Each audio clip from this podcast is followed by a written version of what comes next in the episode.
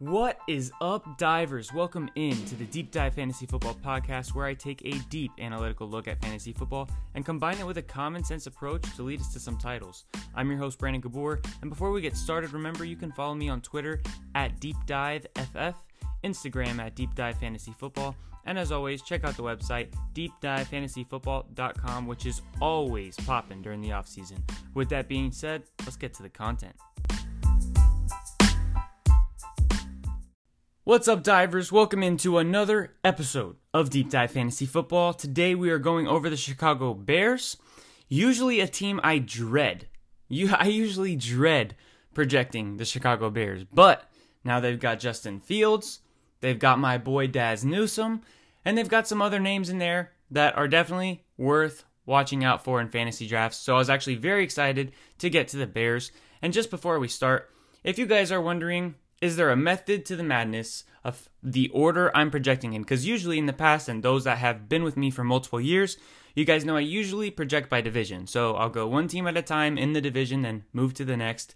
And I'll usually do the NFC first, starting with the Bucs division. So obviously the NFC South. But this year, I wanted to do something a little bit different because, especially because I'm starting early, starting now where we're at, there's still a lot of things that can happen. Julio could still get traded. Aaron Rodgers might end up on a different team. We don't know if Deshaun Watson's going to hold out or not. There's a bunch of things like that up in the air. So I'm choosing to project teams that have two components right now. One, the first component is they have something that changed, like some big change for the Bears, since that's who we're going over today. They added Justin Fields. Obviously, that's a big change. So, one thing is a big change. For the Bengals, it was Ja'Marr Chase. For the Ravens, it was the addition of all the receivers. And then they're probably not going to change anymore throughout the offseason. That's the second component. So they have a big change, and then they're not going to add a Julio Jones or get a new quarterback or something like that. So that's why I'm going to be holding off on the Packers and the Falcons because they'll lose Julio, supposed to lose Julio, etc. So I'm kind of just going doing whatever I whatever team I feel that meets those two criteria. With that said, we're going to start with the Bears. We got to look at the personnel changes first as always, right? Let's look at the defense. They lost cornerback Kyle Fuller who signed within 5 minutes of hitting free agency with the Denver Broncos. They probably had some talks before he was released, but Kyle Fuller that was a big loss in their defense. But other than that, their defense is, is pretty much the same. They kept it status quo. Then they traded up for Justin Fields and traded up for offensive tackle Teven Jenkins. I love both of these moves. I was surprised that Fields was available where they got him, and I was surprised that Teven Jenkins was available when they got him. So those were both great trade ups for them, and I think it's really going to help their team and their future going forward. And it might, it might be the saving grace for Nagy and the GM. They also snagged Dazz Newsome late in the sixth round. I love Dazz Newsome. You guys will hear about it a little bit later. And he's getting some good reports good reports from camp that he's taken that Anthony Miller role, or the role that was supposed to be Anthony Miller's. Tarik Cohen is also going to be back healthy. And if we look at their history, right, they averaged 991 plays over the past two years. They had a thousand, or they would have a thousand and fifty-two plays in 17 games. So now there wasn't many changes, right? We already just went over some of the top additions, and then they lost Kyle Fuller. That's pretty much it.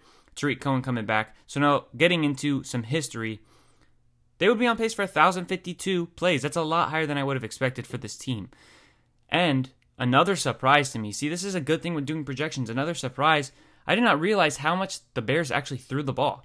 You know, when you first look at it, David Montgomery's getting a bunch of carries and they have a really good defense, and they don't put many points on the board. So you're probably thinking they run the ball a lot. They really didn't. 60% of their plays were passes, almost exactly 60 40 split in favor of the pass. The quarterback, and this is important because we have a quarterback change and a change in style of play with the quarterbacks because they had Nick Foles, who doesn't really run, and now Justin Fields is going to be running all over the place. So the quarterback was usually responsible for 39 plays a game. So that's including their rushes and their pass attempts together, usually accounted to about 39 plays a game. So let's look at some of the trends I project. They upgraded at quarterback, obviously. Fields is an upgrade at quarterback, and I think that'll be evident right away. Their offense should be on the field more because of this. So you may actually see a play a total play bump. So instead of projecting 1052, 1052, which is what they were on pace for in a 17 game season over the last two years, I'm going to bump it up a tiny bit to 1067. It's about half a play more per game, not anything crazy. They're probably going to actually run a bit more though. And you may say, well, how are they going to see an increase in plays and run more, Brandon? And if their offense is better, you know, they're you, you get what I'm saying. So they're probably going to run a bit more. I was I was trying to drag that analogy out way too much.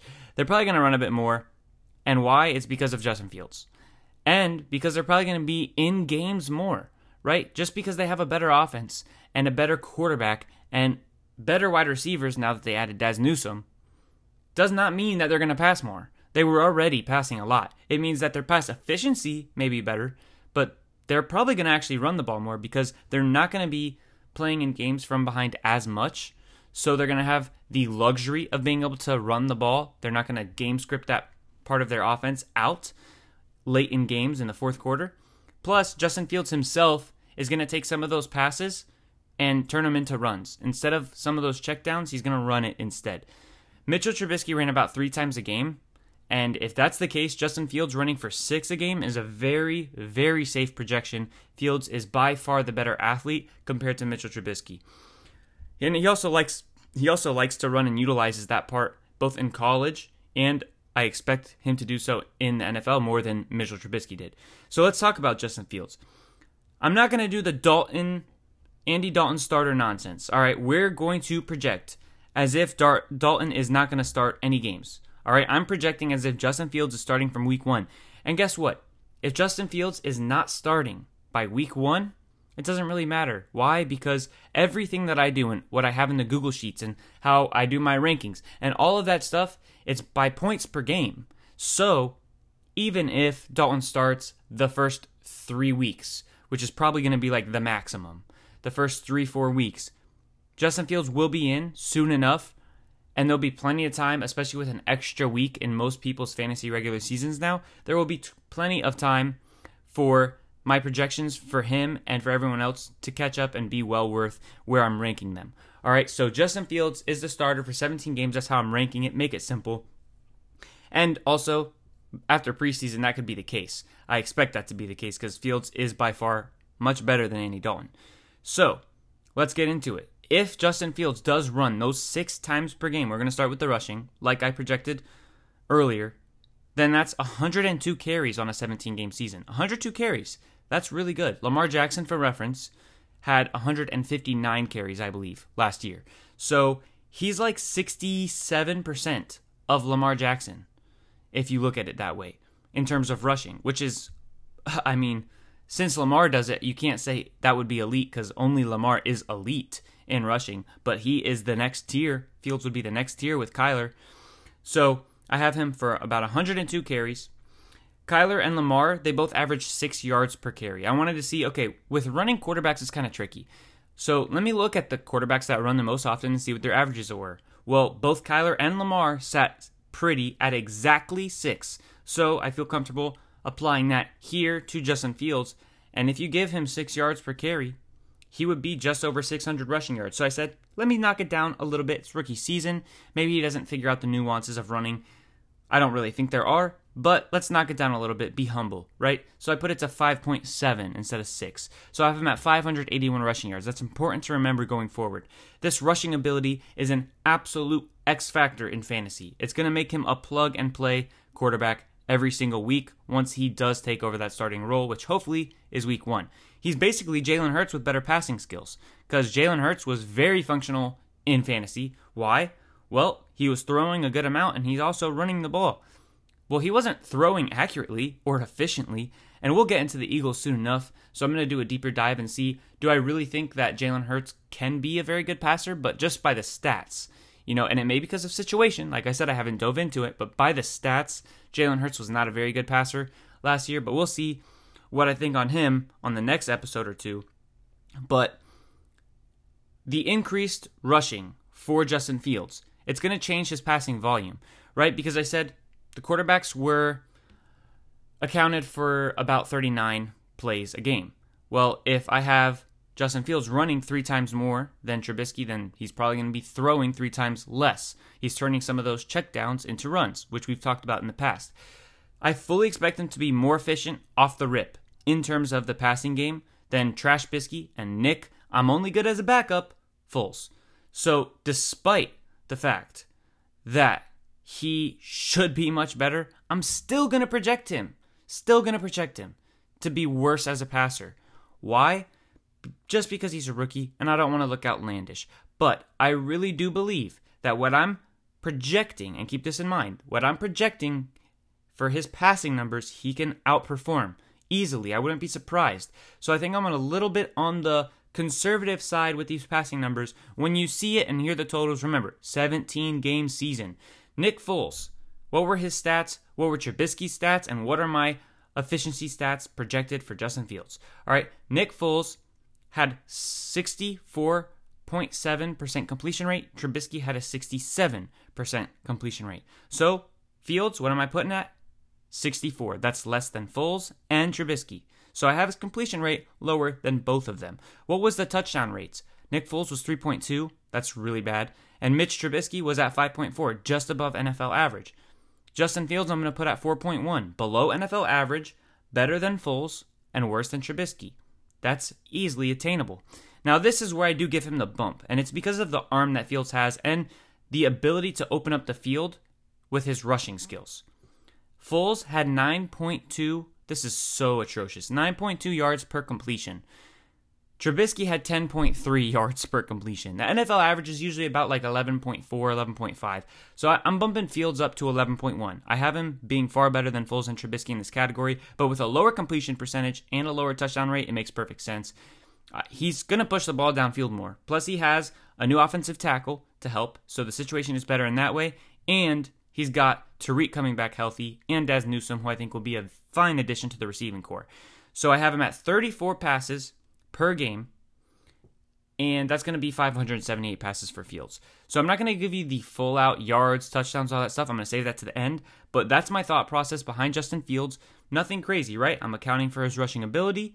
It should help his efficiency. I'm accounting for the situational change with offensive tackle Teven Jenkins and Dazz Newsome. And the fact I'm just looking at history. What are the other running quarterbacks putting up in their rushing stats and stuff like that? So, nothing outlandish. Now let's move into the wide receivers. We've got three that I'm projecting. So, a lot of times a guy like Dazz Newsome would be in the other category, but because I really believe in this guy, I said, let me project him out specifically as well. So, we'll start with Allen Robinson. The last two seasons, he's had a 25% target share. I expect similar. Why? Well, let's talk about the Justin Fields progression narrative. Everyone wanted to say over the offseason, Justin Fields doesn't go through his progressions. Justin Fields does not move off of his first projection. He sits on his first projection way too long. Well, let me ask you this How successful in college was Justin Fields? Extremely successful. And was he looking at his first read longer than what somebody may want? Yeah, he was. But guess what? It led to success. And you know why?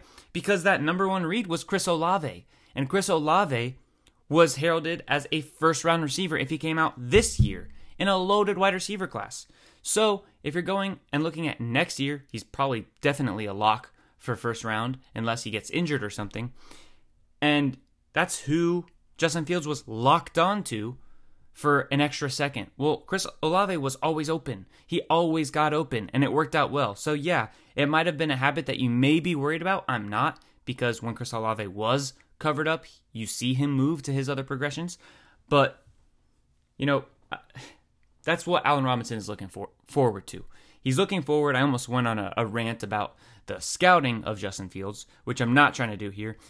That's what Allen Robinson is looking forward forward to because he's going to be the number one target and he's very, very good, just like Chris Olave. So it's possible Justin Fields says, hey, it worked back then. Why is it not going to work now? I could give Allen Robinson an extra half second of attention on every play because he's that good. He'll get open if I just give him enough time. So, with that said, Allen Robinson stands to still get a huge target share as before. So, with Allen Robinson, getting mad targets again. He's probably going to get near his 150 target mark over the last two seasons. Both of the seasons that just passed, he had at least 150 targets. Now, I'm not going to have him exactly 150. We'll see if I have him slightly above or slightly below. You got to remember some certain key factors here that we've talked about. Hint volume, but Al Robinson has been a stud, and he should be pretty close there, especially with the 17th game, pretty close to about 150. But the decreased pass attempts, that's the volume, the decreased pass attempts in this offense with Justin Fields instead of, because he's going to run a couple more, instead of Mitch Trubisky and Nick Foles, it's going to cause some targets to be lost to Allen Robinson. I don't take away volume or I don't take away target share. I'm just taking away volume. The target share still remains the same. Also, his efficiency should go up because he has an accurate quarterback. So that's good. He's not really going to take a hit. You'll see at the end, I'm not low on Allen Robinson by any means. I think he's a great value, as he always is in drafts. Now let's talk about Darnell Mooney. This is where you could really start to heat things up. Some people are going to really like this, some people are not. Darnell Mooney seems to be somebody that people are split on. He had a 16% target share as the bona fide number two wide receiver last year. I truly believe that Dazz Newsome is good enough to take a little bit of this away. A little bit. And Tarik Cohen coming back, maybe the running back group as a whole gets a little bit higher of a target share as well. This is probably going to push Mooney to be used deep more often. And that's great because Justin Fields has a beautiful deep ball. Cole Kmet becoming relevant, maybe, possibly. We'll see what I think about him.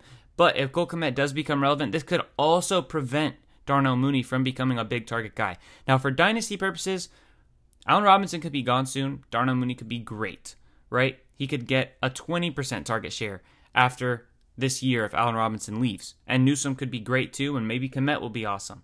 But with how it stands right now for this year, which obviously I'm only projecting stats for this year, it wouldn't make sense to go past that. Darnell Mooney's not going to be somebody I'm super, super excited about. I think he's going to have some really nice games. He's going to connect on some great deep shots with Fields because, like I said, Fields has a beautiful deep ball. But his target share is probably going to go down a little bit. Now let's talk about Dazz Newsome. Dazz Newsome is somebody who was my wide receiver 11, I believe, in this rookie wide receiver class and I was super excited to see where he went. I was very surprised that he lasted till the sixth round. I thought he was going to be a fourth round receiver. Instead, he f- slips to the sixth, and the Bears get another steal in the draft, their third after Teven Jenkins and Justin Fields. Right now, it's a crowded wide receiver room, and it's causing Dazz Newsome to be borderline undrafted in rookie drafts. He's going either in the back of the fourth round or he's not getting drafted at all. And I'm telling you right now, Dazz Newsome needs to be on your team if that's the case. Because after he carves out a role, not if, after. After he carves out a role. That's going to change quickly. Next year, like I said, Allen Robinson may, may be gone. Tarik Cohen may be gone. That's 250 targets missing, almost. Dazz Newsome is a must grab, must grab at his current price. And yes, it was my wide receiver 11. Looking into my wide receiver rankings as I'm talking right now, he was my wide receiver 11 in the loaded rookie class. Great career landing spot with a young, franchise changing quarterback in Justin Fields. I love Dazz Newsome.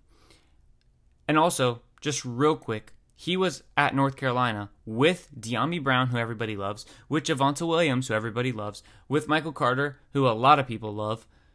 Well, imagine if he was somewhere that didn't have that many weapons. I bet you his stats would have been astounding, much better, and he would have went way higher in the draft. But when he's in a crowded college offense and they're not, you know, a power a power team like just some giant in college like in Alabama or Clemson or Ohio State, some or Oklahoma even, if it's not one of those schools, then you know, and they're not on the big stage very often because North Carolina's not, it's going to be hard for him to get a lot of attention and to be drafted very highly.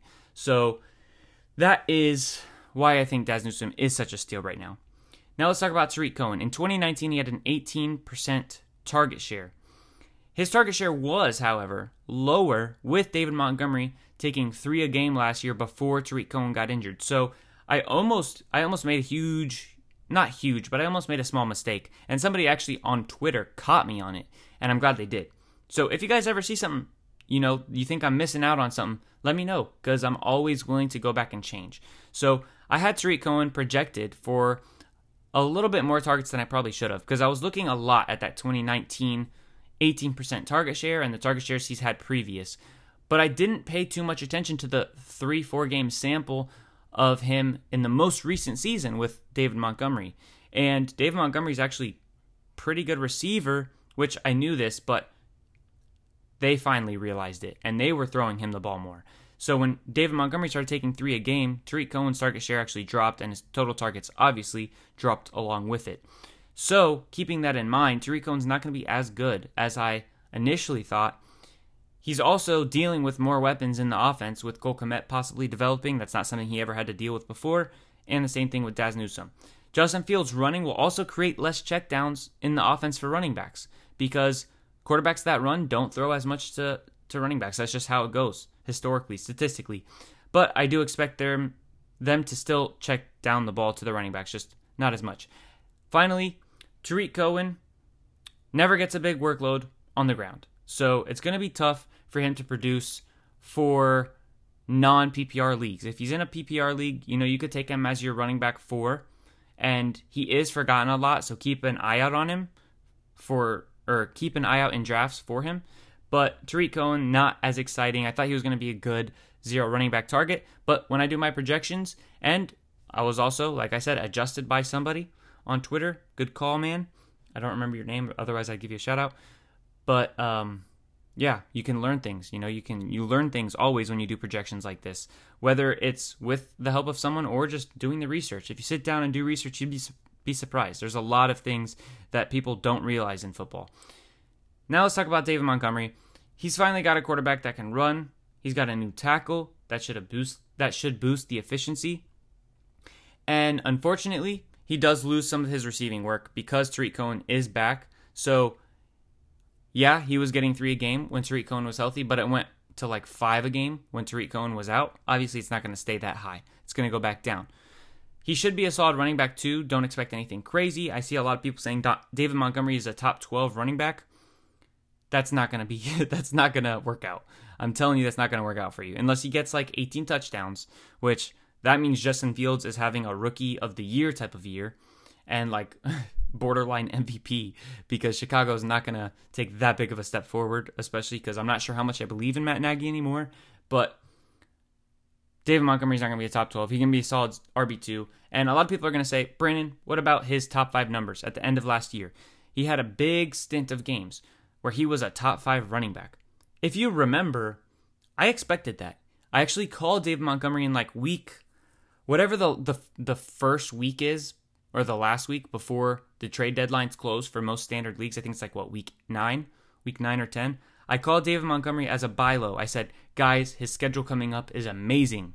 Amazing. And with Tarik out and he's starting to get receiving work more than usual, he's going to be a RB1 the rest of the season. And turned out to be true. I actually said the same thing about Allen Robinson. Both of them were huge buys for me because of the schedule. And guess what? It worked out. And David Montgomery was a top five running back moving forward. It was awesome. But you cannot continue that pace. You cannot just take that pace and say, look, that's how good David Montgomery is. That's what we expect. No, it was because of the schedule and because of the lack of Tarik Cohen there. Both of those things changed. So you got to be able to change as well. You can't just take a sometimes, you know, taking uh, sample sizes like that and projecting them out works, but in this case I don't think it's going to work. So, don't rely on that pace. David Montgomery will be a solid RB2 and that's probably it. Now let's talk about Cole Kmet. He was not very good last year. I didn't pay much attention to him. So I was actually somebody who, when I saw people talking about him, said, oh, you know, he might be interesting. But once I looked into it more, he was really not good, and I don't know what all the hype is for this guy. Does he have a couple highlights? Sure, but he's terribly inefficient. And yes, I know rookie tight ends take a while. So is he worth stashing and holding? Yeah, but you could say that about a million tight ends.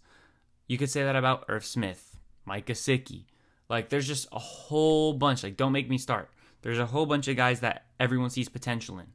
Now there's a couple that will have that potential and will, you know, make it worth stashing them, but I'm not sure if Cole Kmet's going to be that guy. There's more tight ends that are sleepers that I like more than him.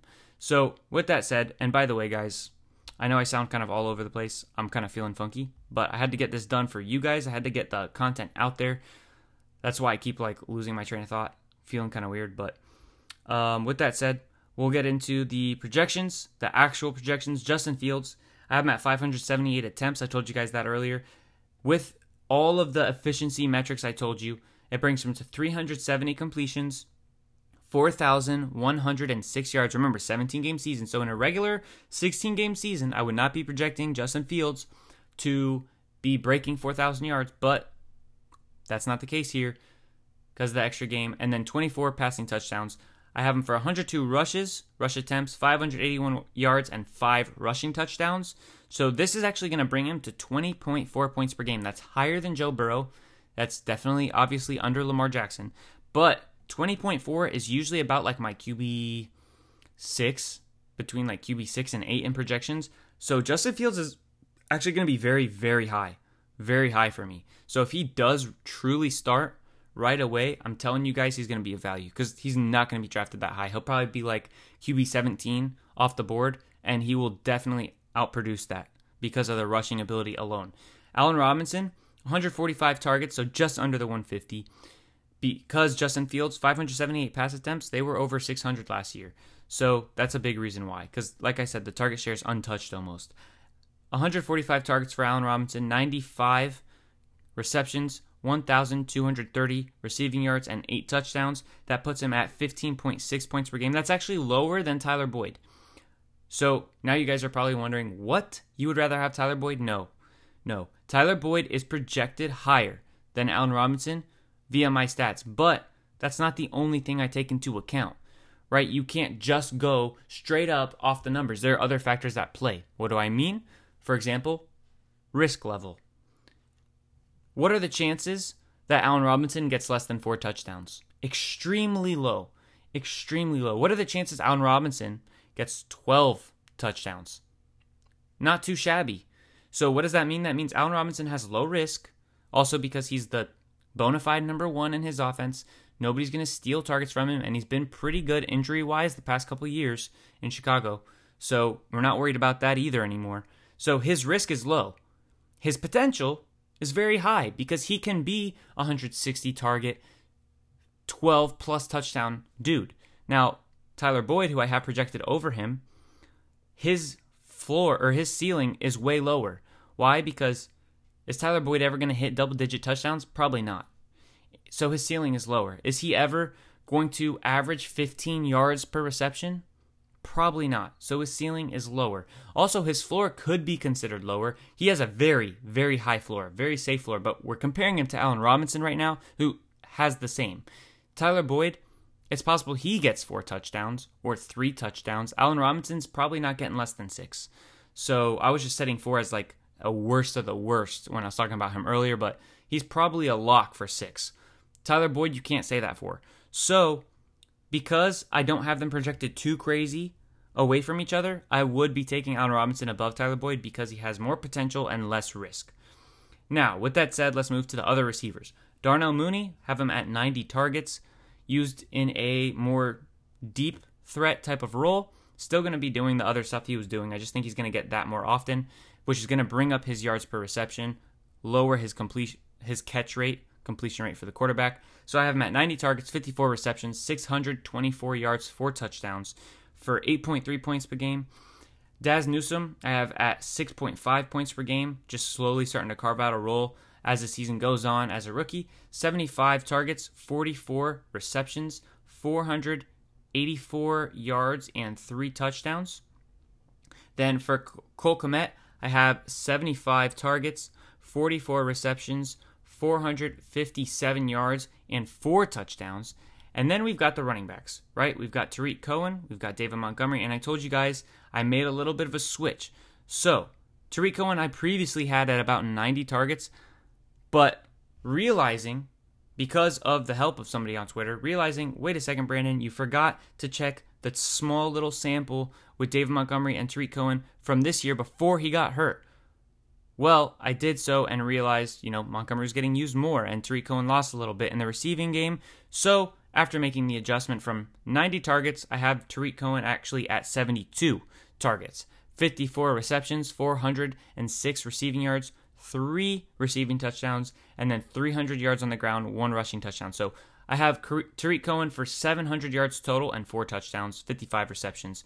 David Montgomery at 49 targets, 36 receptions, 287 receiving yards, zero touchdowns there, 273 carries. It's a big workload.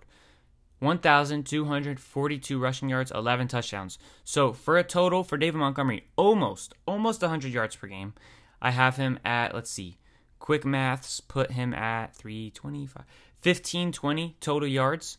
So 1,520 total yards and 11 touchdowns. That's pretty good. That's a solid RB2.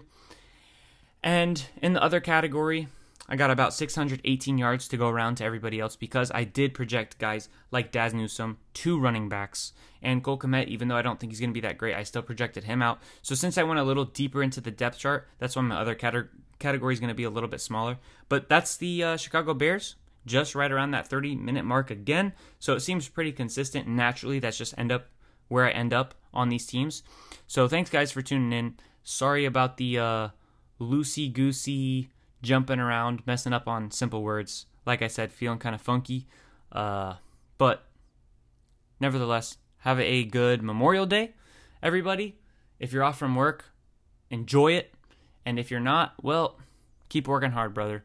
With that said, have a good one, guys. Peace.